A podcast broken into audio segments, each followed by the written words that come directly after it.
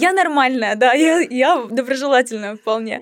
Баба с яйцами, приходишь домой, Да слушай, свари мне суп, иди мой посуду, постирай вещи. ну не до такой, наверное, степени, чтобы вот так прямо, но так или иначе, баба с яйцами дома, да, я была, Две личности самодостаточны. да. И они вместе только для того, чтобы разделить какое-то счастье, радость, поделиться этим. Мне кажется, вообще невозможно построить какие-то гармоничные партнерские отношения, когда ты сам поломанный. К чему ты хочешь прийти? Вот у тебя сейчас новая студия. Насколько я знаю, ты открыла новый Мгм. зал, арендовала. А у меня тут недавно появилась вообще какая-то крейзи мечта, я не знаю, насколько она исполнима, я хочу свой завод. А почему, вот смотри, ты уехала в Европу и вернулась, почему ты там не осталась? Парашют раскрылся, и ты уже летишь, просто кайфуешь, что бы не поснимать в процессе. Привет, Анва. Здравствуй. Здравствуй, как у тебя дела? Расскажи мне. Все прекрасно. Ехала, немножко переживала, но в остальном все прекрасно. Вот я чуть-чуть планировал, знаешь, свою речь Так. и хотел немножко рассказать о том, что мы с тобой познакомились летом, Да, на мероприятии. да, уже, грубо говоря, в прошлом году. И когда ты сидела там где-то в теньке, пока я снимал, да, мероприятие, я подумал, что ты такая высокомерная, злая, ну так серьезно просто сидела.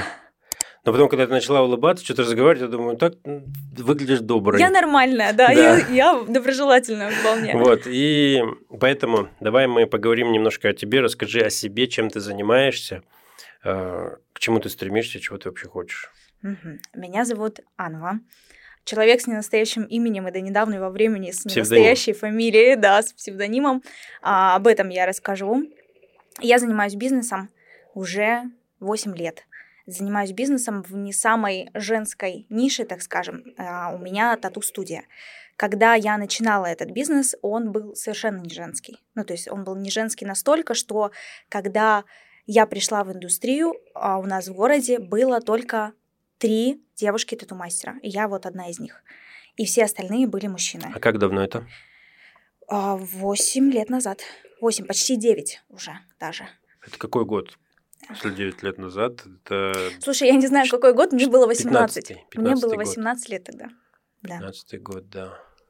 А, и, и в индустрии состояла такая вот ам, аура, что все были мужчины, преимущественно взрослые мужчины, которые занимаются татуировкой уже, а, ну там, миллион лет, такие пенсионеры, знаешь. И забраться туда девушке было очень, ну так, не совсем просто, я бы так сказала. Потому что было очень много стереотипов, а, непониманий, ну, короче, не пускали долгое время, но так или иначе В смысле, пробраться удалось. конкуренция не пускала? А, мужчины не понимали просто. Клиенты. Клиенты не понимали, да. А, у меня был очень неприятный случай, именно связанный с клиентами. То есть я начинала как не как предприниматель, а как просто мастер. И м, однажды к нам в салон, работала тогда в найме, к нам в салон пришел парень, а, по-моему, он, он был турист, если мне не изменяет память, а, китаец, мужчина. Он пришел в салон для того, чтобы сделать вот на Байкале какую-то татуировку, такую знаковую для себя. И тогда салоны действовали не по принципу, что клиент выбирает мастера, а клиент выбирал салон, в который он придет, и там уже какой свободный мастер будет, такой ему и сделают. И так случилось, что свободным мастером была я, и, значит, он пришел, а, ему объявили, что я буду делать ему татуировку, и он очень вел себя вызывающе в данный момент. Он был с переводчиком, переводчик не переводил мне то, что он говорил, потому что я полагаю, говорил он не самые приятные вещи. Да, он вел себя очень вызывающе, он кричал, там, бился руками, ногами о том, что женщина не будет делать ему татуировку. Плюс я еще тогда была очень молоденькая, мне было там 18-19 лет, ну совсем. А, и выглядела я, соответственно, как ребенок. Поэтому, короче, это было очень очень неприятный такой момент, когда от меня отказались, это было первый раз. И, естественно, татуировку делать я ему не стала, я отказалась и сама от этого сеанса, несмотря на то, что руководство уговаривало и меня, и клиента. В смысле, ты начала и не доделала? Нет, или- я не начала вообще, то есть Мгм. до момента нанесения в принципе не, дошел, не дошло время, потому что как только ему объявили, что делать буду я, это вот момент переговоров такой, знаешь, а, ничего не получилось. Он Хм. был абсолютно против. Но потом против уже была я, конечно же, потому что в таком напряжении а, работать свою работу не хотелось никому. Просто у меня тоже есть одна татуировка. Я ее делал в шестнадцатом году. Но я как раз тогда выбрал мастера, потому что я по знакомству пошел. У меня Мгм, знакомый человек сделал татуировку. Я говорю, прикольно, а где делал? Взял контакты, созвонился, сделал за два сеанса, мне набили. Это был мужчина, мастер? Это была девушка. Девушка. Мгм. Вот, поэтому прикольно. Это, наверное, был период, когда как раз-таки к, к девушкам, наверное, относились нестандартно, потому что, типа, раз девушка плохо сделает. Скорее всего, да. Но не всегда так, потому что мне била девушка и сделали мне вполне неплохо. Ну, то, что я хотел примерно, то и получилось. Про имя расскажи. Меня зовут Анва, но это не настоящее имя. Настоящее имя у меня Анна. А этот псевдоним случился сам собой, вообще совершенно случайно. Я еще училась тогда в школе, и мы только-только заводили все инстаграмы и нужно было придумать какой-то ник, а, что-то писать по имени и фамилии мне не хотелось, думаю, дай-ка покреативлю. А, и, ну, креатив мой был а, недалекий, я просто совместила начало имени и конец своей фамилии. И получилась Анва. А какая фамилия была? Попова. Попова? Анна Попова, да, ничего не вообще экстраординарного, абсолютно. Прикольно. Да, я соединила, а, написала этот ник, и позже, когда начала заниматься татуировкой, потом уже открыла свой бизнес. Короче, люди просто начали меня вот так по нику запоминать и по нику называть. Но никто не, тогда не предполагал, что это так далеко зайдет, что там бизнес будет назван в честь, в честь меня по моему имени. А, и вообще в целом, что меня в городе будут узнавать именно по, по нику. В какой-то момент я даже забыла, а, когда меня последний раз по настоящему имени называли. То есть, если говорить про какое-то медийное поле, то все говорят Анва, Анва. Недавно недавно я узнала, что называют иногда Аня Анва. Ну, то есть, чтобы как-то было при... прикольно. Аня Анва. Да, чтобы как-то было полегче, Аня Анва, вот так. Но это прикольно в том плане, что некая конфиденциальность все-таки сохраняется, так как есть псевдоним. Все равно какую-то личную жизнь же хочется. А мне нет в этом... Тяжелее найти, ну, Тяжелее бывает. найти? Ну, допустим, кто-то знает тебя как Анва и хочет пробить тебя, допустим. Так. Предположим. И ищет тебя как Анва. И не находит. Анва, Анва, Анва, Анва, и что? Да, настоящее имя, оно же не в секрете. Если бы оно было в секрете, тогда возможно. Почему я так удивился к фамилии? Просто у меня тоже Попов фамилия. Угу. Я заметила, да, мы однофамильцы Да. на самом-то деле. Я Мгм. не часто в Иркутске встречаю людей с такой фамилией. Да ты чего, это же Да. самая распространенная фамилия. Я это не- была не причина, почему я ее поменяла. А я вот не часто время. встречаю. Очень, очень редко, я бы сказал. Прям Обалдеть. очень редко. Но это прикольно. Будем знакомы, как говорится. Да-да-да. Да. Вот. эм, И вот смотри, ты, получается, придумал себе новый образ. Это было связано с тем, что ты начала татуировки же делать, и ник, вот Инстаграм, все это. И придя к тому, что ты открываешь свой салон. Когда ты открыла свой салон? Шесть лет назад. Шесть лет назад, то есть, Мгм. грубо говоря, три года ты работала в найме, Да. открываешь свой салон, и каков этот путь был у тебя, открытие своего салона? А, путь открытия салона, я вообще не, не помню этот... Ну, то, что я его помню, но он был такой, знаешь, как будто бы вот так и надо было. Меня Ну. как будто бы взяли, вот так поставили на какую-то дорожку и сказали, иди, и я пошла. Ну, то есть э, не было никаких ни сопротивлений, ни каких-то страхов. Это было ничего. как спонтанное решение, или ты вот такая, наверное, я хочу все-таки свой салон, или... Ты знаешь, я, наверное, как-то с самого детства знала, что я буду работать на себя. Я не знаю, откуда у меня это взялось. Может, мне родители это подсадили, может, саму как-то, не знаю. Но вот это знание, то, что я буду работать на себя, оно со мной с самого детства. И а, я начала заниматься татуировкой, естественно, пошла работать в найм, потому что, ну, ничего ты не знаешь. Я сначала обучалась, и вот где обучалась, там и осталась работать на несколько лет. И в какой-то момент я поняла, что я слетала в Европу, пожила там полгода, поработала еще и там, поняла, что возвращаясь вот в наш город, я не очень, наверное, хочу оставаться там же, как будто бы я ментально, психологически Выросла. чуть подросла, да, под то место, где я находилась. И все же я вернулась туда ненадолго, ну, буквально, наверное, на полгода. А, Я вернулась туда, и меня начало все раздражать, знаешь, по классике. Мне не нравилось мне не нравилось что? Мне не нравилось а, руководство, то есть как они руководят салоном, мне не нравились условия, мне не нравилось место, в котором работаю и прочие какие-то штуки. И я такая думаю, так, ну все, накипело, короче, пора что-то свое делать. Я начала искать знаешь, хочется же стабильности какой-то и Мгм. понятности. И я думаю, надо, ну, какой-то просто другой салон найти.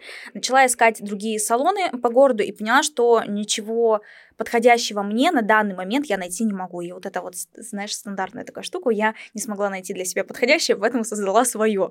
Ну, логично. Так оно и случилось, да. И у меня была на тот момент ученица, девочка молоденькая, и я взяла эту ученицу в одну руку, в другую руку свой чемоданчик и сняла свое первое малюсенькое, там вообще крохотное помещение с унитазом на троне, мы до сих пор ржем, очень громким. Ну, короче, такое малюсенькое помещение в центре города, почти там полуподвальное, и оттуда начался мой путь именно с салона. А у тебя есть фотки этого трона? Есть. А, фо- трона нет. Жаль. Салона есть, трона, к сожалению, не сохранилось, но надо было сделать.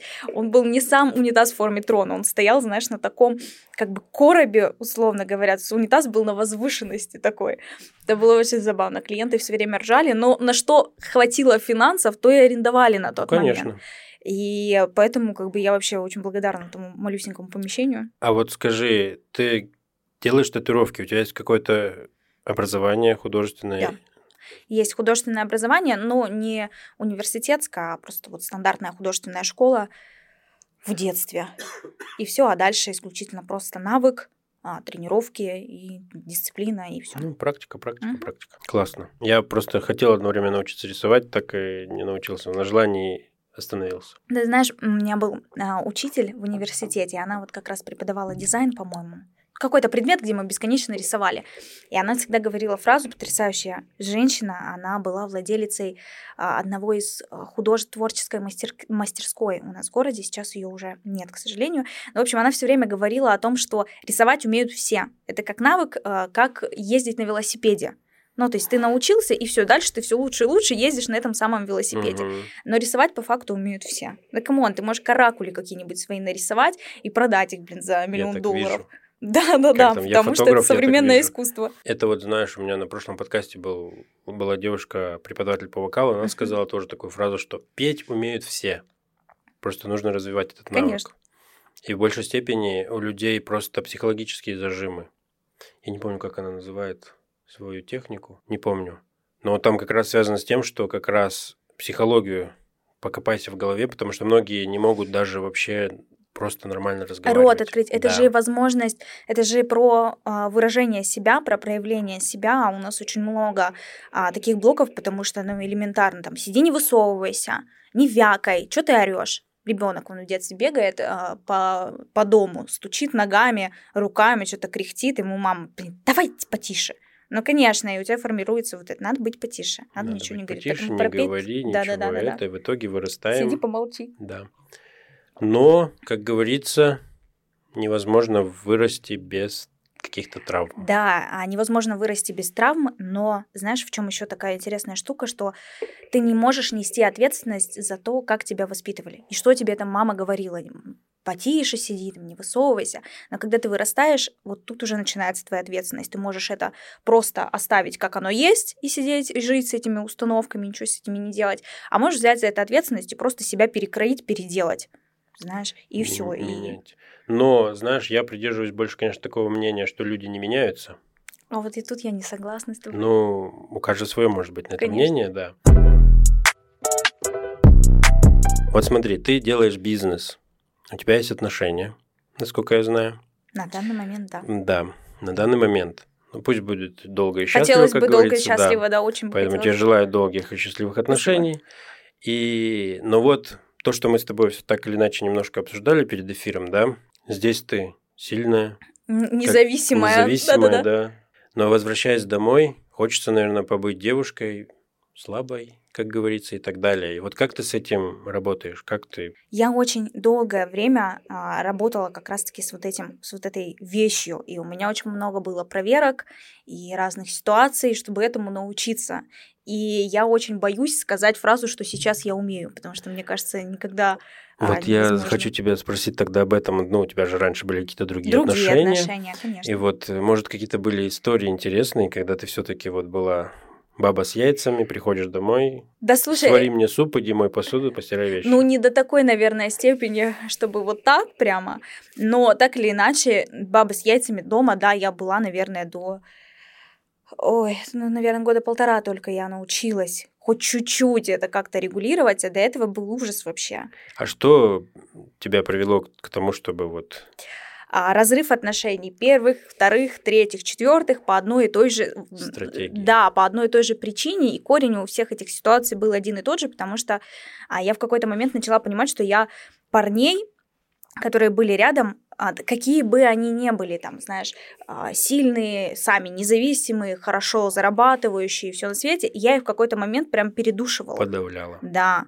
Ты знаешь, мой психолог говорит, что ты взяла его яйца и такая себе пристегнула и ходишь звенишь ими. Вот такая вот ситуация была, когда а, это я не помню уже, наверное, как это проявлялось конкретно, но, но было не, неприятно парням, что я в, в какие-то моменты прям передушивала, показывала слишком свою силу. Приходя домой, я не снимала, знаешь, что это психологическая такая коучинговая скорее а, тре... не тренинг, а практика такая, когда ты приходишь домой, вот как женщина, тебе нужно снять пальто, и вот ты сняла это пальто, на плечики повешала, и вместе с вот этим пальто ты повесила еще и свои вот эти все достигаторские штуки, ты их на работе оставила, ты там яйцами позвенела, потому что там это надо, там тебе слабой быть не получится, если ты предприниматель, тебе так или иначе приходится вот немножечко uh-huh. всех держать под контролем.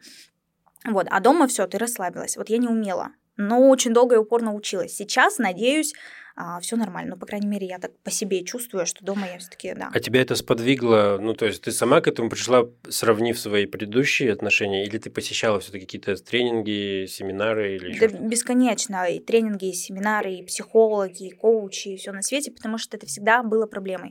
То есть, если какая-то а, в отношениях у меня с мужчиной какая-то заруба, это вероятнее всего, потому что я недовольна, что он недостаточно зарабатывает, где мои цветы, и что ты вообще на диване тут разлегся, почему я должна в 8 утра встать на работу, а ты еще до сих пор спишь. Ну, короче, вот такие какие-то штуки я не давала партнеру вообще расслабиться, абсолютно. А когда он расслаблялся, я его тут молотком по башке, типа, да, вставай, что лежишь?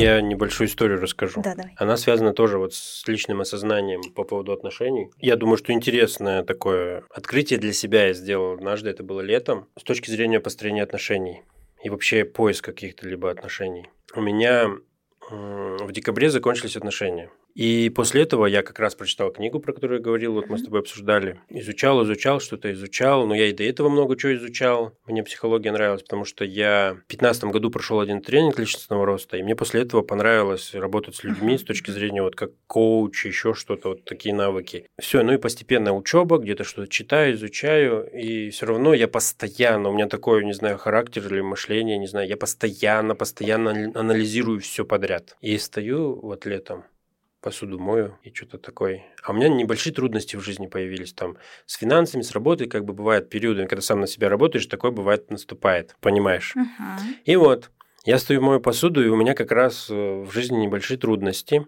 и я такой отношения, может быть, завести. Uh-huh. И ловлю себя на мысли, почему именно сейчас я об этом начал думать. Анализирую все свои прошлые отношения и вспоминаю, что всегда, когда я начинал какие-то отношения, у меня всегда были какие-то трудности в жизни. И я такой думаю, а не связано это ли с тем, что я просто вот как маленький ребенок, у меня трудность, и я хочу, чтобы меня мама пожалела. Да, да, да, да, да, да, да. Я прихожу к этой мысли и такой, и у меня все, я не хочу отношений. Такой думаю, о, и как легко стало сразу же. И на данный момент я не хочу отношений в том ключе, чтобы это было построено с точки зрения отношений ради того, чтобы меня пожалели. Этого мне не надо. Я хочу, чтобы это все было гармонично, как надо, классно, счастливы вместе, mm-hmm. умерли они в один день, как говорится. Вот. Но на данный момент очень много работы, поэтому абсолютно не до этого. Другой нужно, фокус. Да, да, нужно жить для себя, а оно придет, если когда. Когда надо будет, тогда и придет, mm-hmm. так скажем. Вот такая вот история с точки зрения вот анализа и саморазвития, наверное. Мне кажется, вообще невозможно построить какие-то гармоничные партнерские отношения, когда ты сам поломанный. Ну, то есть ты всегда будешь находить в своем партнере а, какого-то человека, который твою вот эту травму закупорит. Придет и такой, ты мой хороший. Что, проблемы с финансами? Ну, сейчас решим, все, mm. все будет хорошо, мой маленький. Все вообще не... И ты такой, да, все будет хорошо. А вот эту поддержку на самом-то деле не другой человек тебе должен давать, а ты себе сам. сам. Ты себя выстроил, столб себе такой железобетонный, а, взрастил, и все, и ты уже можешь любить и дарить эту любовь не из состояния какой-то пустоты, знаешь, да, а из состояния «у меня много, и я делюсь этим», а не состояние «у меня самого мало, мне добавьте, пожалуйста, чего-нибудь, каких-то Это вот ощущений». Вернемся к книге, которую мы обсуждали до этого. Он очень хорошо пишет про отношения там тоже. И я с ним согласен, что отношения должны строиться, когда две личности самодостаточны. Да. И они вместе только для того, чтобы разделить какое-то счастье, радость, поделиться этим, вот и угу. все. Мне так... с тобой хорошо, да. и мне и с собой хорошо. То есть мне и без тебя будет классно, и с тобой класс. С тобой это класснее, прикольно, и вот мы будем вместе. а не так, что мне одному плохо, и тебе одному плохо. И вот мы создали Мне плохо, и я буду высасывать из тебя всю Да, да, жизнь, да, так да, да, сказать, да, да. пока мне не станет хорошо. Как только станет хорошо, ты мне уже больше не нужна. Мгм. Или не нужен. Давай поговорим о том, чего ты хочешь... К чему ты хочешь прийти? Вот у тебя сейчас новая студия. Насколько я знаю, ты открыла новый Мгм. зал, арендовала. Большой. А, кстати, где он примерно находится? Можешь сделать мини-рекламу. Мы находимся на Пискунова. А, Это новый потрясающий клевый ЖК. Там все круто, большие панорамные окна, у нас огромные потолки, классное пространство. Я примерно Пытаюсь Представляю, понять, где где, это. он находится. Это, Это не там, где вот Ядринцево, вот эта новостройка. ну, по-моему, да, ЖК «Семья» называется, да. Возможно. Может быть. Ладно, посмотрим. Да, поэтому приходите. Так да. Поэтому приходите, да, В гости, делайте на кофе, на чай. классно. Да. Кофемашина есть? Кофе мы не наливаем гостям, потому А. что А, кофе нельзя, нежелательно, да, да, пить водичка. кофе. Водичка Водичка и мы травяной чай, Хорошо. потрясающий, без кофеина. Мои планы. Да. Да, мои планы. Я не думаю, что мои какие-то жизненные планы будут ограничиваться одной тату-студией, и, все на этом. Так мы и будем до конца жизни тату-студией владеть, и все. Нет, конечно, нет. Вообще, а, у меня тут недавно появилась вообще какая-то крейзи мечта, я не знаю, насколько она исполнима, я хочу свой завод. Вот, вот хочу, понимаешь? Завод, Завод. чего? Вот хороший вопрос. Не знаю, не, вообще без разницы мне чего. Ну, я То есть хочу свой под завод. заводом ты подразумеваешь производство. Производство, да?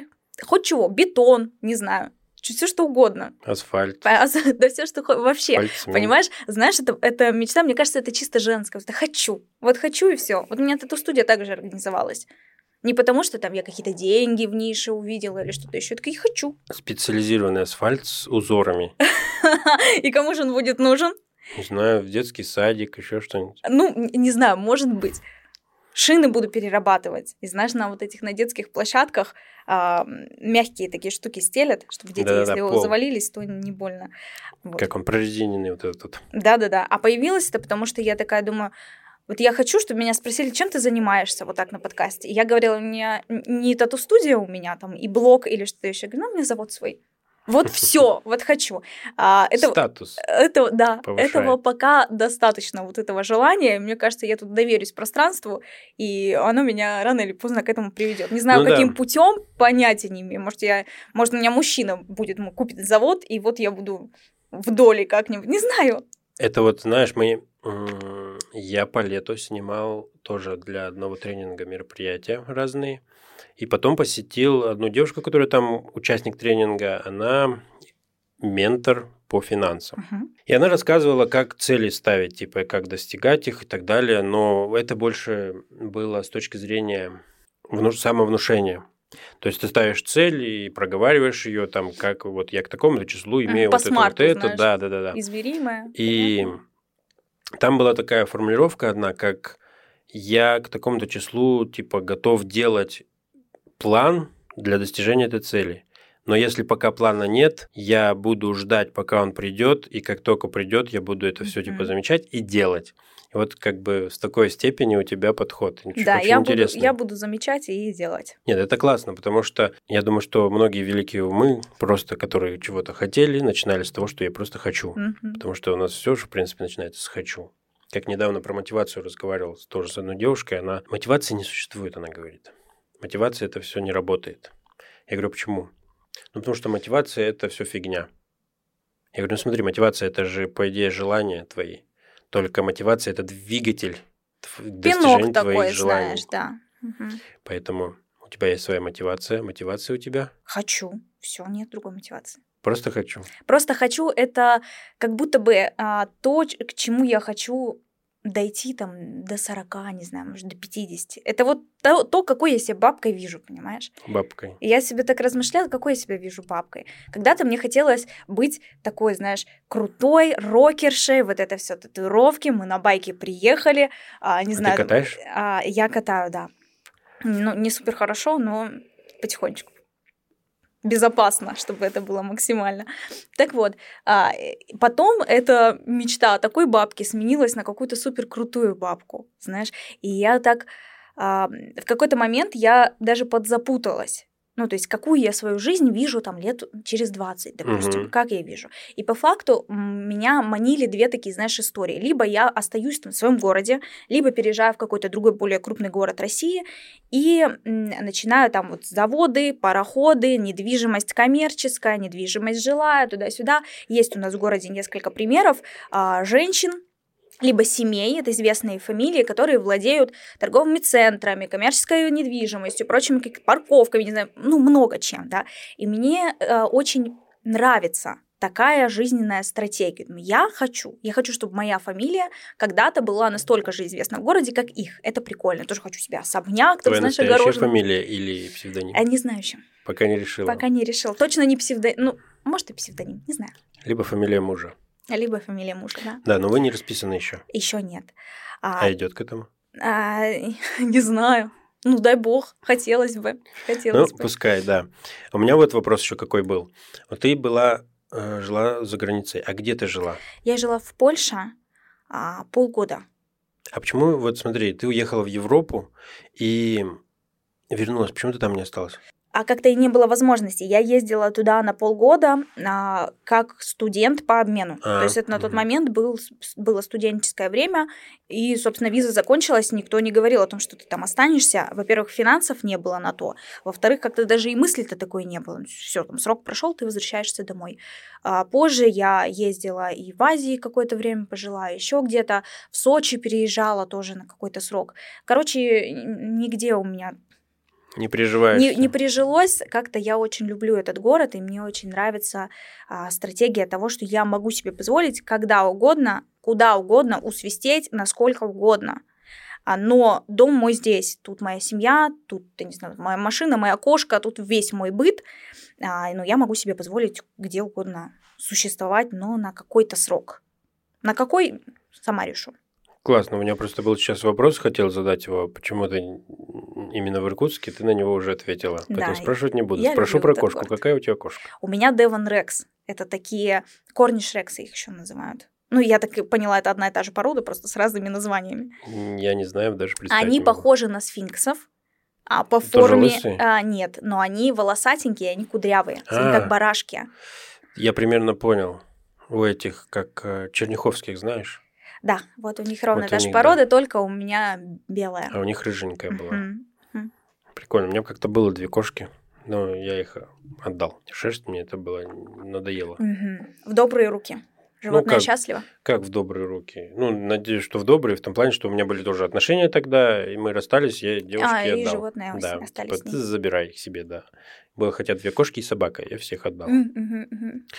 У нас был французский бульдог, и вот сейчас я понимаю, если я буду куда-то заводить собаку, это будет французский бульдог. Не знаю, чем, но мне понравилась собака, очень такая прикольная. Нет, на собаку я точно не решусь, по крайней мере, в ближайшее время. Это очень животное, которое требует большой дисциплины Ее надо и большого времени, да. да, уделенного на нее. я А в другом фокусе нет. сейчас. Да, понимаю. У меня потому что тоже времени на собак нет. А на кошек я не хочу шерсть дома иметь. Ты говоришь, хочу завод, хочу производство. Не знаю пока чего, но примерно, может быть, были идеи, а может быть, мерч свой. Ну, мерч это, это очень низкое, сейчас. про- ну, это очень производство чего? Футболки свои расписывать? Футболки, Нет, это не тот масштаб, который я хочу М. от своей жизни получить, совершенно Не, ну что-то тот. для начала. Ой, слушай, Короче, ты не хочешь по мелочам размениться. как будто бы нет. Как будто бы у меня сейчас достаточно мелочей, на которые я размениваюсь. И заводить еще какие-то мелочи, наверное, нет. Времени не То есть хватит. Это в какой-то момент я поняла, что мой бизнес, который когда-то мне казался большим и сильным, для меня действительно он приносил хорошие деньги. Это а, бизнес, который дал мне известность в каком-то ну, масштабе да, своего города, пусть и там невеликую, но все-таки медийность и все прочее, он стал для меня мелким. Ну, то есть я хочу от своей жизни гораздо большего, чем то, что я имею сейчас, чем тот заработок, те дела, та машина, та недвижимость, которая есть. Ну, то есть хочется большего. Мерч, ну, наверное, не то. Хотя, с другой стороны, есть же огромное количество брендов, да, которые а, начинали с чего-то там мелкого, именно в одежде, И производство одежды, одежды. И сейчас они большие сильные, и это большие, ну, бизнесы очень такие весомые. Но как будто бы это не то. То хочется что-то вот посерьезнее какую-то штуку. Манит меня, понимаешь, все, что вот не женское. Меня сейчас почему-то в голове крутится асфальт. Почему-то ты будешь а, делать асфальт. Главный просто вообще а, амбассадор асфальта в Иркутске. Может быть, может быть, не знаю. Ну, это схема, наверное, сложная, но, как в одном фильме сказали, все не так просто, это самый большой обман. Еще зачастую это может казаться сложным, потому что а, любое дело абсолютно, а потому что оно для мозга непонятно. Ну, то есть вот есть какой-то комок, того, что ты хочешь. Но как к нему подступиться, вроде как есть разные пути, но ни один из этих путей ты не видишь. И один из приемов это когда большую вот эту задачу делают, делят на много маленьких, где каждая вот из составляющих это много маленьких мозгу понятно. Mm-hmm. Ну, типа, условно, я хочу быть радиоведущей, допустим. Есть алгоритм. Да, я хочу быть радиоведущей, но я вообще знать не знаю, как ей стать что, что надо сделать. И вот я сажусь, не знаю, майнд-карту можно использовать, на бумажке, на ватмане себе нарисую, чтобы мозг понял.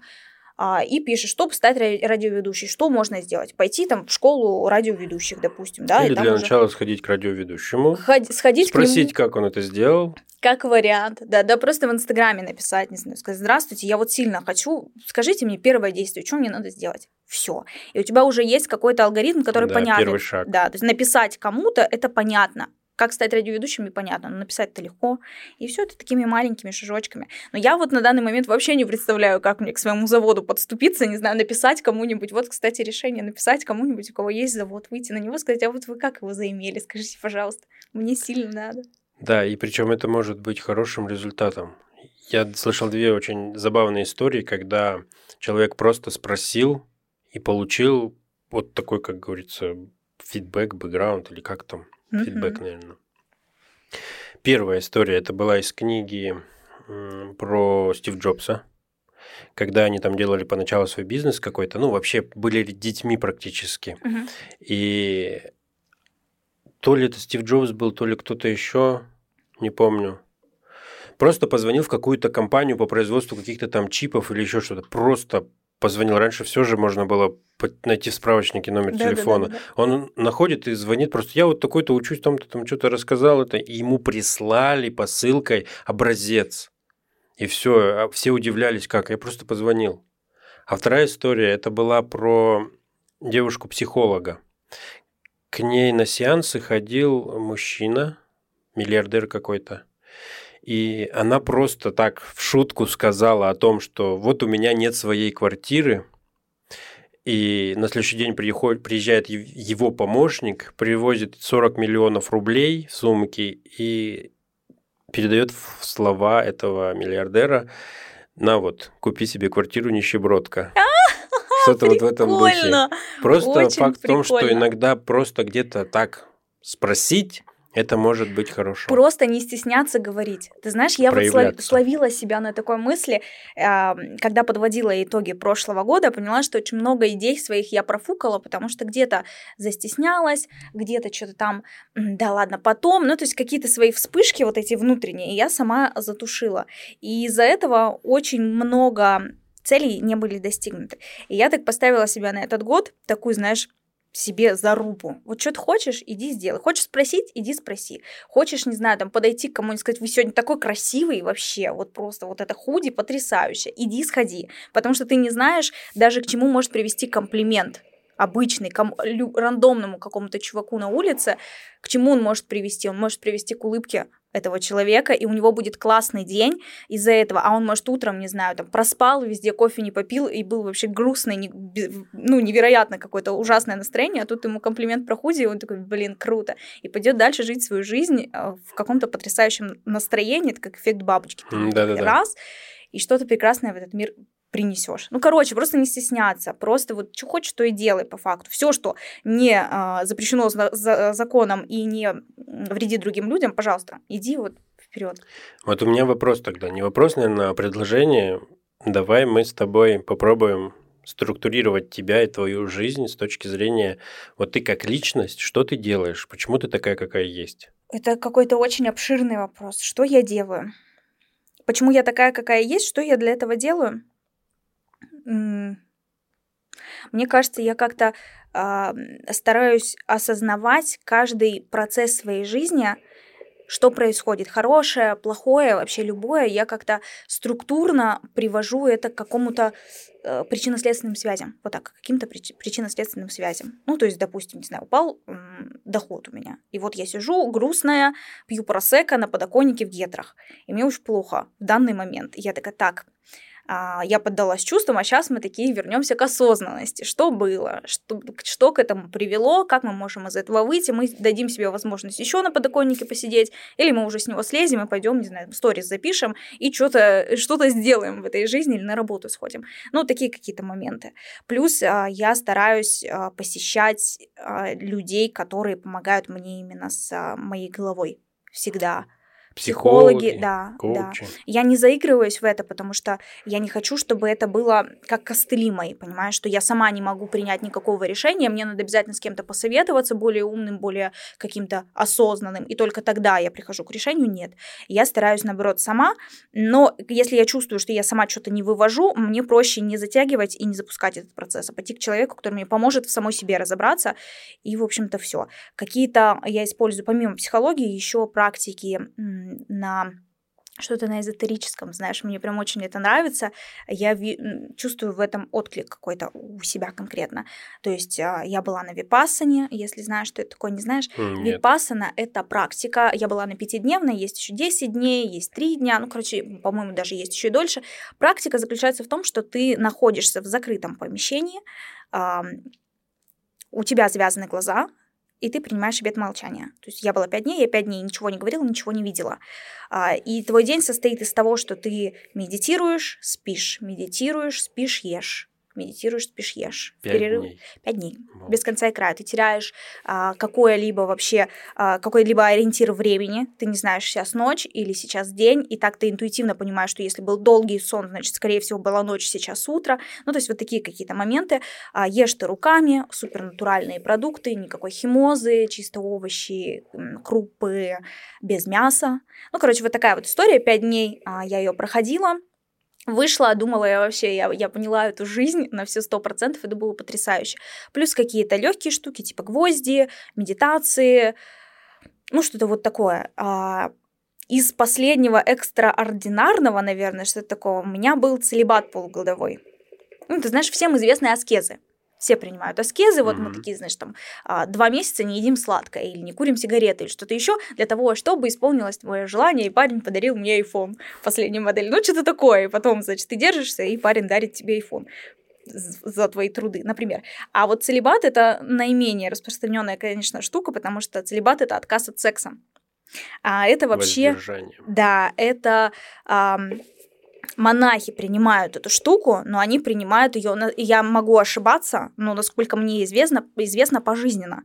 Ну, то есть они вообще не а, распространяются вот в эту сторону, mm-hmm. энергию свою не пускают туда, а, и а, у них запрещена даже мысль о сексе. Ну, то есть мысль о сексе это же по факту тоже ну, спуск какой-то энергии туда, вот в то направление. Они этого не делают. Естественно, целебат в современном мире, так как у монахов, невозможен с современными людьми, когда у тебя есть стресс, какие-то потребности и все на свете. Тем более, если ты молод и у тебя есть в целом желание этим заниматься. А у меня, я такая думала, я хочу на какой-то период времени перенаправить, вот просто эксперимент, мне просто интересно, угу. перенаправить всю свою энергию, что у меня есть, только лишь на два фокуса внимания.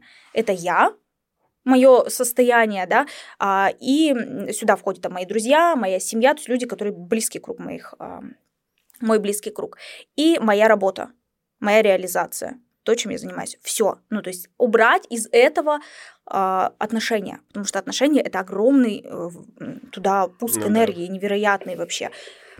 И я так жила полгода. Это было потрясающе. Первый месяц было вообще сложно. невероятно, очень сложно, потому что ты же привык, а, ну, там, элементарно с кем-то знакомиться, а, где-то с кем-то переписываться, ходить на свидание, ну, когда у тебя нет, да, партнера. Первый месяц было сложно, потом ты привыкаешь. И в тот момент я улетела в Таиланд, а, жила там месяц, и там я познакомилась с мужчиной. Э, ему было почти 40 лет, 38, по-моему. И он находился в целебате на тот момент, как-то мы так при, притянулись друг к другу, он был дайвером, а, чувак. И, короче, я захотела дайвинг, и мы списались, и что-то слово за слово, короче, мы встретились и начали болтать, и он на тот момент был в целебате, ну, не соврать, по-моему, три года. Ну, короче, очень долго, да. И мне было так интересно, ну, нифига себе. Ладно, женщина, ну, как бы, как-то, как будто бы а, физиологически это проще, как будто бы мужчине сложнее. И вот он три года прекрасно вообще себя чувствовал. Он каждое утро в 5 утра вставал а, с кровати, шел на гвозди, на медитации, и все. И потом уже уходил в море на работу. И вот такой у него ритм жизни. И это было потрясающе. Ну, то есть по пообщаться с ним было круто. Э, я лишь вспомнил только такой целебат, когда я служил в армии. Ну вот, да-да-да-да-да. У меня друзья тоже ржут. В тот момент, когда я была в целебате, у меня был один из друзей тоже в армии. И когда ему рассказывала, он говорит, о, а у меня год, я тебя переплюнул, получается. Но там-то неосознанный процесс происходит, понимаешь? Там вынуждена. Ну, то есть у тебя просто нет такой возможности. А тут я сама к этому пришла, думаю, мне надо это сделать. Это очень удивляло всех людей что женщин, что мужчин в Инстаграме, вот кому я подписчикам рассказывала, а всех моих друзей, зачем, как? Ну что за бред? Зачем себя лишать удовольствия собственноручно? Вот э, опять-таки вернемся к той книге. Рекламу делать не будем. Не будем. Да. Но, тем не менее, он об этом тоже говорит. О том, что вот это воздержание – это потому что энергия, которую Конечно. ты либо высвобождаешь, либо концентрируешь в себе и тратишь ее на, ре... на самореализацию, что в этом есть полезность. Угу. Тоже как бы такая штука интересная. Я такого не практиковал, но может быть, может быть. Это, это как минимум любопытно. Просто любопытно. Я очень много в своей жизни делаю из состояния любопытства. А что если так сделаем, что получится? Знаешь, как игра. Ну, типа, ты приходишь, какой-нибудь level проходишь, и такой, о, Новый хочу на следующий, уровень. да, и раз что-то что придумал. Это прикольно. Интересно, да. Это теория или как? Ну, это принцип, наверное, жизни. Он позволяет легче переживать какие-то трудности. Жопа какая-то случилась, ты не рассматриваешь эту жопу с, с ракурса пипец вообще. Все, конец мне, это ужас, это конец моей жизни. Ты рассматриваешь это с точки зрения блин, прикольно, интересная жопа, а как мы из нее выберемся? Вот-вот любопытненько, а что будет дальше? А дальше будет еще более жирная жопа или будет какая-то очень красивая накачанная жопа, очень любопытно. Ну, короче, вот и вот так ты живешь.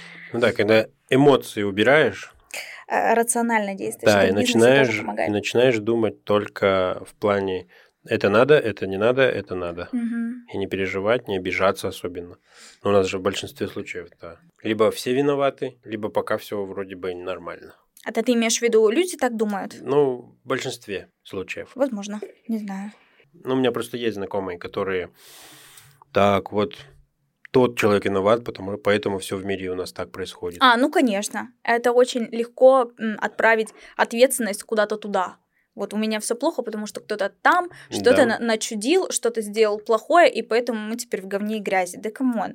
Ты в говне и грязи в этот момент, а кто-то другой какой-то человек, такой же на тебя похожий. В точности, ну, да. Не знаю, такого же возраста, такого же пола, и он живет себе прекрасно, потому что он а, взял когда-то ответственность, он как-то по-другому какие-то другие решения принимал, а, другие шаги делал. Ну и как минимум он не винил всех вокруг, он такой, раз и делал то, что ему по кайфу.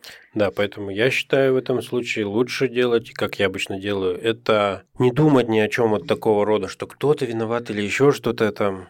Так, у меня сейчас вот это вот действует таким вот образом, мне это не нравится, давай что-то менять. Все. Угу. Меняешь, начинаешь делать, что-то меняется, начинается интересно, но именно вот тот год я заметил для себя, что вот именно мне дает энергию, когда я начинаю общаться с новыми людьми. Вот это прям вообще круто и классно, мне нравится. Вот пообщавшись даже с тобой, я утром вообще такой, блин, я хочу спать. Ничего. Давай отменим, все Ну, отменить я бы точно не отменял. Но были случаи, когда мы снимать начинаем подкаст. Ну, то есть, вот у меня через в 12, допустим, съемка, а я же у себя снимал это все. Просыпаешься, проспал еще в придачу, и ты такой, Блин, может быть, это написать или чуть-чуть сдвинуть, еще что-то, может быть, вообще отменить. Но в итоге все равно потихоньку собираешь, все готовишь, человек приехал, вы пообщались, ты такой, блин, хорошо, что я этого не, ну, не сделал, mm-hmm. не отменил. Потому что это какой-то, ну, не знаю, обмен энергией или еще что-то. Я надеюсь, что я не высасываю энергию. Нет, абсолютно. Поэтому, mm-hmm. да, вот это очень хорошо. Вот смотри, ты говоришь про цели, постановку целей, что вот ты пересмотрела там свои цели, что ты достигла, что не достигла, и ты делаешь это постоянно. То есть ты в начале года Всегда. прописываешь себе план, что ты Мгм. хочешь достичь, ты прописываешь его прям досконально, или просто типа вот я хочу вот это, вот это, вот это, вот это, и потихоньку иду к этому. Я прописываю досконально, вплоть до каждого месяца. Ну, то есть я вот сейчас, сейчас январь, я знаю, когда у меня будет отпуск, он запланированный за год вперед точно. А, Это те, тот отпуск, который никуда не сдвинется 100%, чтобы не случилось. А, Я знаю, в каком месяце, куда, на какой там проект будет мой фокус внимания, потому что если я этого не делаю, я расфокусирована, и результата нигде нету. Поэтому, да, я прям ставлю плотно. Ну и плюсом ко всему, помимо того, что я там планирую каждый месяц, я еще пишу свои какие-то хотелки. Хочу то, типа хочу, 100 целей. хочу, типа. хочу машину новую, хочу, не знаю, квартиру купить, хочу с банджи прыгнуть, хочу маме ремонт сделать. Ну, то есть вот такие какие-то моменты. Но в этом году я решила немножко поступить по-другому, потому что я открыла свой прошлогодний список хотелок и с а, горечью обнаружила, что очень мало из того списка случилось, потому что был год какой-то, ну вот, какой-то нехороший, короче. Ну, хотя, наверное, нельзя так говорить, какой-то необычный. Он был вот так. Необычный год, не похожий на все другие. Так вот, и в этом году, когда я писала себе какие-то свои хотелки, я решила от себя отвалить вообще. Я не писала себе а, заводы, пароходы, я не писала машины, не писала ремонты, я не писала свое обычное там свозить маму на море или что-то еще. Я решила от себя отвалить и посмотреть ради эксперимента, а что получится в этот раз. И вот в этом году у меня мечты, знаешь, такие. Хочу научиться на руках стоять без опоры. Это я вот видел у тебя да, написано в да, Инстаграме да, да, было. да, да. Хочу а, прыгнуть с парашютом. Вот какие-то эмоции, Ты не понимаешь? прыгала? А, нет, пока еще нет. Была такая, я уже была близка, но не получилось, потому что я уже прилетела даже в Сочи специально, чтобы прыгнуть с парашютом там. И когда я прилетела, мне сказали, воздушное пространство закрыто, так что сорян, никуда вы не прыгнете, нате вам ваши деньги обратно.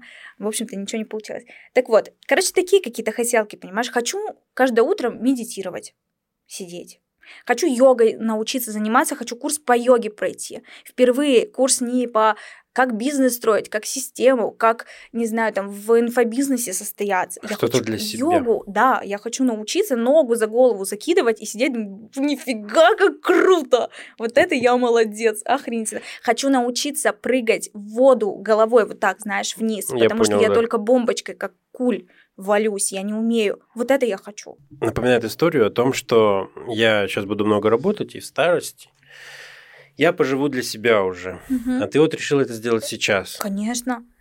Я не знаю, будет старость вообще у меня или нет. Ну, Нет, это это никто не правильно, типа, когда самое лучшее время сейчас, как говорится. Конечно. Поэтому это. Но вот про прыжки с парашютом ты говоришь. Я просто прыгал в армии, и у меня их семь. Вау. И как показывает практика, одного раза, чтобы понять, недостаточно. Прыгни сразу практически пару раз хотя бы. Супер. Ты знаешь, у меня вообще, я очень люблю экстремальные всякие разные эти штуки. И тут мне одно время в Инстаграме в рекомендованных начали попадаться видосы, где э, ребята прыгают не с самолета, а с воздушных шаров. Видел ты такие Да-да-да-да. видео? Вот они с них прям разбегаются и прыгают. Но для того, чтобы прыгать вот так с э, этого парашюта, ну, самолет, господи, э, шара, да. шара, это же тебе нужно сколько раз прыгнуть с самолета просто. Но это уже спортивное. Так это круто. Ну, Да. вот, вот я так хочу. Понимаешь? Вот хочу я. Там и парашюты другие. Да там все, наверное, другое. Ну, надо сначала так прыгнуть. Выжить. Кайфануть. И Но только хочешь потом- страшную историю расскажу. Но она не А. страшная, а в том плане, что Ну, давай. а, с точки зрения выжить, как показывает статистика, м, то есть это, в принципе, безопасно. По-моему, на тысяча человек только у одного не раскрывается парашют. Но страшность в том, что человек, когда не, не открылся парашют, умирает не от того, что упал, а от, От того, страха, что да? сердце остановилось там. А есть же запасные, насколько мне известно. Второй парашют разве у тебя не болтается? А это вот как среагируешь.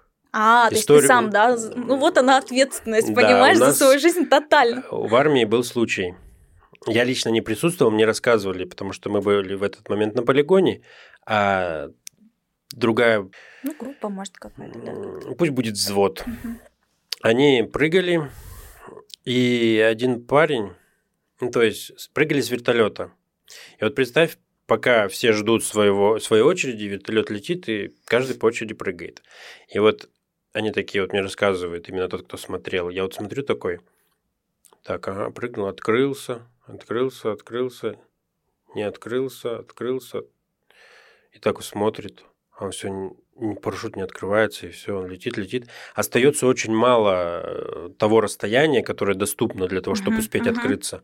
Но в итоге парашют все-таки внизу успевает открыться, парень приземляется, все к нему, все типа, что такое, что там, прибегают, а он вообще в непонимании, что вы прибежали, все, все же нормально. А он, оказывается, вообще ничего не понял, он, видимо, прыгал с закрытыми глазами, и он бы как раз, может быть, и выжил, но переломался. Потому что высота у нас была невысокая, что-то мы с 600 прыгали. У нас, типа, бригада была такая, десантники. И парню повезло, просто повезло. Были случаи, когда спутывались купола, mm-hmm, mm-hmm. гаснет, кто-то успевает открыть запасной, и вот так вот вдвоем спускаются.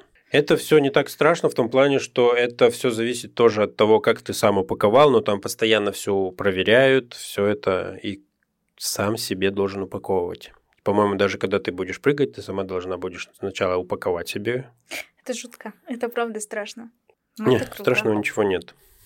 Страшно сделать первый шаг. Да, да, да, да, да. Потому что у нас было как? Ты стоишь в вертолете, вот так вот, и ждешь, когда мы там Угу. Если ты не первый еще, я один раз первым прыгал, и это был, по-моему, как раз самый страшный для меня прыжок. Это был четвертый. Предыдущий я вообще ничего не понял почти. И я стою такой, мы летим, все такое маленькое, как вот играла же вот эти города строить в игры, да, Sims, да, да, ну, да, Sims да. не то, города именно строить, они там маленькие, что-то все это, ты такой смотришь вниз, такое все маленькое, интересное, и ты такой думаешь, я же сейчас буду туда лететь, сердце вот так вот начинает, и ты такой, но как только загорелась лампочка и тебе по плечу ударили, ты сразу не думая, mm-hmm. все летишь такой. Когда с самолетом мы прыгали, это было прикольно тем, что ты такой вот так вот пытаешься вывернуться, где, где самолет, хочу посмотреть на самолет, где он летит.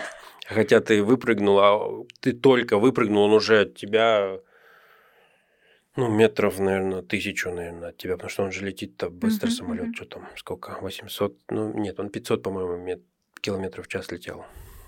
Вот, ну это прикольно, прыгни, ощути. А на аэроплане не прыгала? Ну, в смысле, не летала? Аэроплан? Да, но он... С крылышками вот да, это. Да, и он вентилятор. Да, да, летала, летала. Тоже ну, забавно. Это, это не страшно совершенно. Ну, это тоже просто прикольно. интересно. Да. С парашютом, да плюс-минус то же самое. Я вот когда на параплане летал, оно... Ты что? На параплане ну, отсутствует ощущение страха, то есть у тебя адреналина-то нету. свободного падения в какой-то момент, да, да. да, да, да. Но если ты хочешь именно спортивное, где ты можешь по полететь там определенное количество в армии, то что там 3 секунды и все, свободного mm-hmm. падения. Я вообще разочаровался от первого прыжка. Я всю жизнь мечтал прыгнуть, тут прыгнул, как будто я с тубаретки спрыгнул. То есть это было вообще никак по эмоциям. Я такой иду грустный, думаю, блин.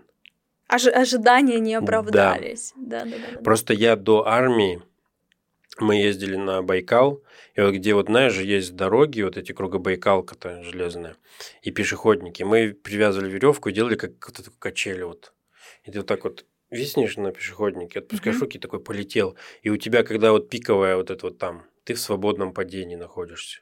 Но когда ты отпускаешь руки, у тебя тоже там пару, два-три метра свободного падения. Вот когда я отпустил руки, у меня так... Uh-huh, uh-huh. И все, я вот примерно от прыжка с парашютом ждал тех же ощущений, что нифига себе будет вот такое что-то, а ты такой... И все, что ли? Страшно было только вот четвертый прыжок, потому что он был через полгода. Я уже примерно понимал, что, и вот я прыгал первый тогда. Угу. Я такой смотрю, все это прикольно было. Ну, там тоже разные истории, это уже другая история, когда мне там телефоны забирали, прапорщики, еще что-то. Я такой вот сюда убрал, чтобы поснимать. А, а он всегда нельзя. купол проверяет, когда ты наклоняешься, он у тебя смотрит тут контровки, специальные ниточки. И если все правильно, он по плечу хлопает. И он хлопает по плечу, доставай. Я говорю, товарищ прапорщик, я просто, чтобы тут же автомат висит, а, задавлю. А... Нет, я просто убрал там, доставай, доставай, потом своего старшины заберешь. Я говорю, ну что вы? А что, почему нельзя-то? Ну, типа, телефоны вообще, в принципе, как бы запрещены Ну, как в армии, бы, да, да, да, ну, допустим, ну, вот э, парашют раскрылся, и ты уже летишь, просто кайфуешь, что бы не поснимать в процессе. А это же как армия, устав, все дела. А, ну понятно. Такие да, правила. Да, вот. Поэтому ты прыгни обязательно, но я думаю, что желаю тебе пару раз прыгнуть, хотя бы как минимум. И желательно сразу, потому что это будет вот пока не забыла uh-huh. ощущение, это будет классно. Спасибо тебе за то, что ты пришла на мой подкаст. Было очень интересно узнать подробности твоей жизни, истории. Классно. Приходите еще, как говорится, если есть желание, можешь что-то сказать от себя, и мы будем заканчивать. Спасибо тебе большое, что ты меня пригласил. Это было клево. Это был первый мой опыт такого рода съемок. Мне понравилось. Это, пожалуй, самый комфортный а, вариант съемки вот именно в подкастах. Когда ты просто сидишь, болтаешь, и это интересно. Я надеюсь, нашим слушателям и зрителям тоже будет интересно. Да. И, так сказать, как там, чуть-чуть ложечку дегтя в мед я добавлю, в плане том, что есть некоторые люди, которые думают, что подкаст – это как интервью, в котором интервьюер должен не перебивать, весь фокус внимания должен быть на гости. В этом есть доля правды, я согласен. Но я считаю, что чтобы была динамика, можно и перебивать, и хоть что, и чтобы это был активный диалог. Тогда будет интересно, нежели просто как у тебя дела, чем ты занимаешься, mm-hmm. и каждый ответ как допрос. Это не очень интересно, по-моему. Вот, еще раз спасибо, что ты пришла. Пожалуйста. Вам спасибо за внимание. Подписывайтесь, естественно, на канал и ставьте лайки, делитесь со своими друзьями. Всего вам доброго.